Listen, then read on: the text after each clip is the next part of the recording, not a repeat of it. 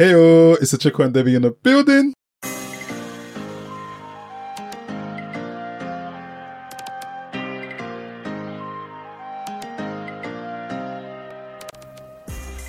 Hi everyone, and welcome back to the Business Key podcast with your host Ochiko and Debbie. So in today's podcast, we'll be speaking about some news in the world of sport with regards to Tiger Woods, and also going through some of the biggest sports endorsements in history. Over to you, Ochiko. So yesterday it was announced that Tiger Woods and Nike ended their 27-year partnership together. Wow. So Tiger Woods, the famous golf player, so he signed a 40 million five-year contract with Nike to, when he turned professional as a 20-year-old in 1996. Wow, that's a huge amount of money Yeah, at the time. yeah, and and yeah, that's 40 million in 1996. So imagine like Mm, that's in 1996. Imagine what that would be worth today. right. And then the deal became one of the most lucrative partnerships in sports history, as Woods dominated the world of golf for more than a decade to put him second on the list of the men's major championships. Yeah, it's really significant because I remember in particular there was a time where Tiger Woods had some scandals, and I think at the time it was quite notable that a lot of his other, that a lot of the other brands that were endorsing him began to pull out. But Nike quite famously stood by him and continued to endorse him, even though he was going through some some issues publicly. Know if you remember that. And that's interesting. I didn't know they did that. I thought they they pulled out as well. So they actually stayed with him. Yeah, I think Nike are actually known for standing by athletes, I guess, for as long as they can, you know, before they distance themselves. But yeah, they stood by him. I think that was quite famous. So it's quite interesting that they've had this sort of very long partnership and that it's suddenly come to an end. I think it was yeah some personal issues, isn't it? I think Yeah. at the time, yeah. But uh, yeah, that's interesting. Yeah, because they don't yeah they don't, they don't usually do that. So that. But I suppose he was the number one at the time, wasn't he? And I think he did go on to win other championships as well, didn't he? So Yeah, and apparently during the partnership, the impact of their partnership was that there was a huge increase in the sale of Nike golf balls. It was quite interesting because I think, you know, golf had for a long time been seen as maybe quite a bit of an elitist sport. And I think Tiger Woods being part of it kind of opened it up to like a new audience. And as you can see, it really resulted in like huge, like good profits for Nike in terms of like the number of you know, accessories and golf goods and golf wear that was actually sold. So it's quite interesting. maybe that might be part of the reason why they found it difficult to kind of sever the ties because yeah, I guess if he's like the face of the, if he's kind of like the, maybe the face of, of golf yeah. in a sense, and and there's not that many people of color, it's not like they can drop him and Right. get somebody else. I think he's, I think is he still the only one or so certainly the he most might- famous anyway? He's yeah. most the most famous, yeah. Apparently there's some research that found that between two, the year 2000 and 2010, Nike actually recovered 57% of its $181 million investment in Tiger Woods just from the sale of golf balls alone. really Yeah, which is incredible because then you have that benefit of, I mean, him wearing Nike apparel would be that sort of advertising of Nike, particularly for those that are interested in Nike, in, in golf, sorry. And then they've actually made a lot of their money back through the actual sales of their merchandise. just from golf balls. yeah, What, yeah. else are they, what else were they selling? I'm assuming they were selling, you know, maybe um, golf gloves, um, just other golf accessories, and then of course the clothes as well, the shirts, hats, sweatbands, trousers, etc. So yeah, they would actually have made a lot of money of their money back from the investment, which is quite interesting. So that it's chicken change then in the end. Because if they can make all that from just golf balls, then yeah. Because Well- imagine the clubs. I imagine there's clubs as well, no? Yeah, Because I know the clubs are super expensive. yeah, exactly. Golf bags as well. So yeah, but um, yeah, super interesting, and I think that brings us on to our next point, which we wanted to look at some of the largest sport endorsements in history. So I have a list here. I've got a list of, of 10. This comes from pitch.com. So I don't think you've looked at the list, Ochiko. I've not no. Yeah, so I thought maybe you can have a guess. So there's 10 top sports names on the list. Can you have a hazard a guess at some of the names that might be on the list? Let's see if you're right. List, list for what? Sorry, say again. So this is the list of the biggest in terms of monetary value sports endorsements. People that have played professional sports who have been endorsed by brands, primarily um, Nike and Adidas, Okay. uh, also Under Armour as well. And so it's looking at um, the value. so is this one everything, or is this one just Nike? No, this is not just Nike. This is Nike, Adidas. Oh, sorry. okay, so okay, so This this, is is, and Nike. this is sports people around the world. Yeah, sports people around the world. Okay, so I would expect Cristiano Ronaldo to be on that list. Yep, correct. So he's number two on the list. Uh, Lionel Messi, Yes, Lionel Messi's on the list. Actually, number four. number four. Interesting. Yeah. I would expect LeBron James to be on the list. Yep, definitely LeBron James on the list. He's number three. Number three. Can you guess the number one? Uh, is it MJ? It's got to be Michael yes, Jordan. yes, of course, of course. So what some would say is the goat. Michael Jordan is definitely number one on the list. So let's go through. So this is according to pitch.com. Um, they have estimated that the value of Michael Jordan's deal with Nike, of course, he has the Air Jordan brand, which is hugely popular, um, is actually worth $1.3 billion. Wowza. Yeah. And I think, do you know the story of, of their partnership and how they initially got together? No. Yeah, so actually, there is a film actually that came out not too long ago called Air, and I think that talks about the partnership and how that came about. But I believe that at the time, Nike was still pretty much an up and coming company. They had been trading for a number of years, but they weren't that huge when it comes to sport, which is mind boggling to think about Nike not being a huge name in sport, right? It's quite I mean, bizarre because I think for most of our lives, like Nike has been associated with sport, but at the time they weren't. And Michael Jordan was this huge prospect. He was very, very talented, you know, very successful uh, in terms of, you know, how amazing he was at basketball. And I think at the time, the leading sports brand for basketball was actually Converse, believe it or not. In terms of NBA. Oh, NBA, Converse. In terms of NBA, I think Michael, uh, Magic Johnson signed a deal for a couple of hundred thousand with Converse. And at the time, it was seen as, you know, huge. So when Michael Jordan did his deal with Nike, I think Nike at the time didn't have that money that they could, uh, they didn't have the same level of money as Converse to offer Michael Jordan and other Nike athletes. So what they did was they offered Michael Jordan a stake. So they oh, said, so that's why they offered yes, him a stake. yeah, because they didn't have the money at the time. They were still an up and coming com- Oh, company. see. And Michael Jordan effectively kind of took a took a risk by partnering with Nike, an up and coming company. So I he took a wondered why they stake. give him where they gave him a. I knew they gave him a stake, but I didn't know how that happened or Yeah. why they gave him a stake. Yeah, so that's how it came about. And um, so I think the first shoe was their Air Jordan, and it was huge. And not just that, that at the time I think it, they had certain colors on the shoes, and I think at the time athletes were supposed to wear, you know, uh, trainers that matched with the uniforms. I think he was supposed to wear sort of plain, maybe plain white sneakers, so he got a fine each time he wore the Air Jordans, and Nike paid the fine off. Yeah, and I think they kept on paying it because they kept on getting lots of publicity. Because every time Yeah. he wore it, it would be in the papers and so Yeah, on. it would be in the had- papers, So, yeah. so actually great advertising for It them. was a Like, great advertisement, yeah. And yeah. obviously, people tend to love things that are a bit rebellious. That tends to be what what wins a lot of the time.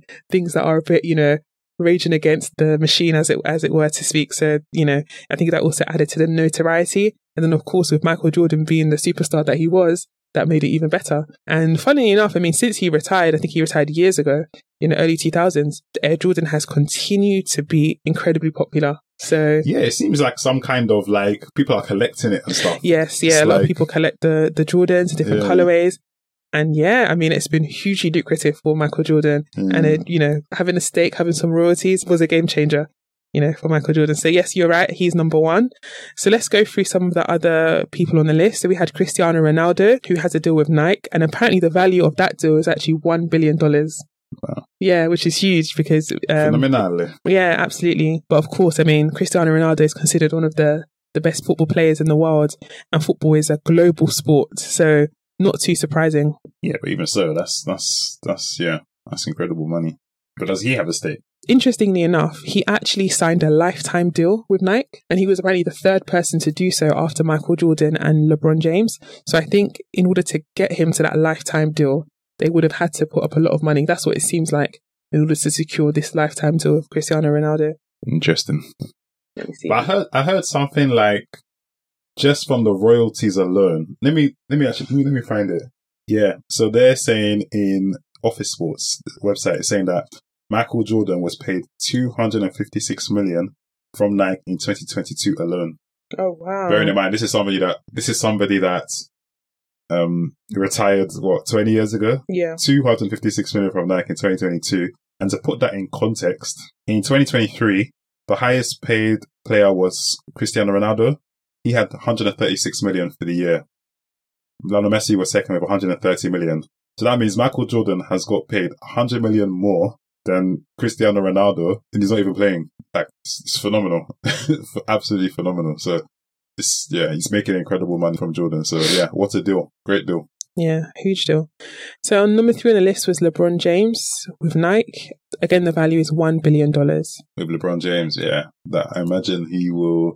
I think he's got his own shoe, right, as well. Yeah, he definitely James. has. Yeah, he has his own shoe. Yeah, and uh, yeah, and he continues. I mean, he's is he 38, 39 now? Yeah, thirty nine. 39 and he still continues to perform brilliantly at his age which is which is fantastic oh because he's got a lifetime contract Yeah, which is bizarre what does that even mean so they get paid every year I think it just means that. rest of their lives Yeah, it's like an exclusive an exclusivity deal, isn't it? So he'll partner with Nike, oh i see promote Nike for the rest of his life, I guess, or maybe until his sixties. oh i see Um, interesting Yeah, so i guess that that secures their retirement as well that means when they're retired they've also got Yeah. that that money there that's interesting coming in that's a good Yeah. that's a good package So fourth on the list is Lionel Messi with Adidas. Again, his contract is reportedly uh, estimated to be worth one billion dollars as well. again phenomenal Yeah, absolutely phenomenal yeah, exactly. And then moving on to tennis now. So Roger Federer and Uniqlo, they had a deal valued at three hundred million dollars. Okay, so this is significantly less than the other ones. So what's it? What's in, and that's tennis, isn't it? And Mm. you know, Roger Federer, you know, as a tennis player, legend even, he was you know brilliant for many many years. And you know, I think he had his line, didn't he? I think he had maybe like a blazer. Remember he always coming with a blazer. Oh, and he had right. that RF brand line, which was it actually looked which actually looked pretty good as well. So Interestingly enough, Roger Federer allegedly said that Nike wouldn't support him towards the end of his career. And I guess that's why he then signed a deal with Uniqlo. that must be a new thing. Him changing to Uniqlo, no? Yeah. Yeah, presumably clothing and other things. And therefore then he moved to Uniqlo for 300 million, which is quite interesting because I don't actually associate Uniqlo with professional athletes. So perhaps this is them foraying into professional sports. Hence why they're willing to um, give a significant contract to an athlete towards the end of their career. Hmm. So I'll just run through the rest of the top 10. So number six, you had Rory McIlroy, who's also a golf player with Nike, uh, with a contract reportedly worth 250 million. Then we had Steph Curry, who's an NBA player with a deal with Under Armour, reportedly worth 215 million. Then we have Derrick Rose, who's an NBA player as well, with a deal with Adidas, reportedly worth 185 million dollars. David Beckham, former football player, a deal with Adidas, reportedly worth 160 million dollars. And the last on the list was Tiger Woods, which we mentioned at the start of the program. I think what's interesting as well is that in terms of the sports that, that they're doing, so that tends, you know, heavily dominated by football, basketball, um, which is interesting. Yeah, and NF no NFL players on that list. No NFL players, yeah, which is interesting. One tennis player, but no other tennis players. Mm. So yeah, I mean, it's certainly clearly it pays to be, you know, the top of your top of your game on these uh on these sports. Yeah, Yeah, definitely. Yeah, so it's interesting when we we ran through the list and we talked about Roger Federer. Also, Steph Curry was on the list as well, an NBA player. Well, it seems as though Roger Federer had an issue with Nike. Funnily enough, it seems as though Steph Curry also had an issue with Nike. So, as you can tell from the list, a lot of NBA players tend to favor uh, Nike because they have a long association with some of the greatest players of the sport. Um, and Steph Curry, when he was coming up and people were touting him as a, you know, also great young player, he apparently had a meeting with Nike and everybody thought he would definitely sign a, an endorsement deal with Nike. But apparently when he went to the meeting, they sort of, they didn't bring the top executives. Apparently they brought sort of like, you know, some assistants, some very junior people to the team, to the meeting, and they didn't know how to pronounce his name properly. It didn't what, seem, what they calling him? so his name is Stephen Curry. They apparently call him Stephen, which I mean implies that Yeah. they hadn't really watched any of his games. Because if you'd watch any of his games, you would hear the, the even the announcers, you know, pronounce his name, and it seemed as though from their meeting or meetings with Nike, him and his, you know, his family, his representatives felt as though Nike didn't really have a genuine interest in him. That he it was just sort of like a part of the course. It was just formulaic, and therefore they decided instead to take a risk and partner up with Under Armour, who at the time weren't really sponsoring that many professional athletes. So he signed an endorsement deal with them, and I think he also took some equity in the company as well. Oh, did he? I didn't know I that. believe he did, yeah. Interesting. And um, and this was, you know, this was seen as a huge deal because after he signed with Under Armour, I believe over the next few years he won, you know, many NBA championships. He was MVP of the league, most valuable player of the league. So he had huge publicity, which also helped Under Armour. And it would have been huge for Nike to have, you know, another great as part of their roster, but they essentially fumbled the bag essentially. Um, so yeah, it just goes to show that anyone can get it wrong. No, I think I think you're touching on a great point as well because I think at that time as well, it wasn't like also like Steph Steph Curry was like the full package as well. It wasn't just on the court as well; it was also off the court as well. He had a you know lovely wife, had you know lovely children, so he had like that full family image going on off the court. But then on the court, he was you know playing brilliantly, and he wasn't that tall. I think it was like six foot, maybe six foot one, six foot two, something like that. He's not the tallest. He's not the quickest, not the fastest, not the strongest. And he still managed to make it as MVP. So it was also that fantastic, fantastic story kind of where maybe people might be thinking, you know, they could do it too, or they can do anything that they, you know, put their mind to as well. So he also had that fantastic sort of underdog sort of energy going on in terms of, you know, him not being maybe the best physically, but, you know, he was still able to make it as one of the best, which is just a fantastic story, um, in general. So that was also, that was also brilliant as well. So in terms of story wise, that was really brilliant for the brand. And then I think in terms of, you know, um, and then Under Armour in general at that time, you also had, they were sponsoring Anthony Joshua at that time, Nigerian British boxer. And he, you know, became heavyweight champion as well. And he was sponsored by Under Armour. So there was quite a few Under Armour athletes that were like popping up at, at similar times. So that really, you know, was a big win for Under Armour at that time. So yeah, it's, um, definitely one missed for Nike. Yeah. And I think, you know, back to what you were saying in terms of that meeting that they had where they, you know, brought back, brought the lower executives. So probably at that time, they wasn't, you know, really taking it as, because I suppose at that time they had so many, you know, endorsements that were given to so many people that, you know, I imagine there's probably some that they prioritize rather than others. But with this one, it sounded like, yeah, they haven't really done their research as much as they, they, they should have done. So yeah, it's definitely something a learning for the future. But I think in general, I think it's, you know, interesting to see how you know, Under Armour really took advantage of that at the time.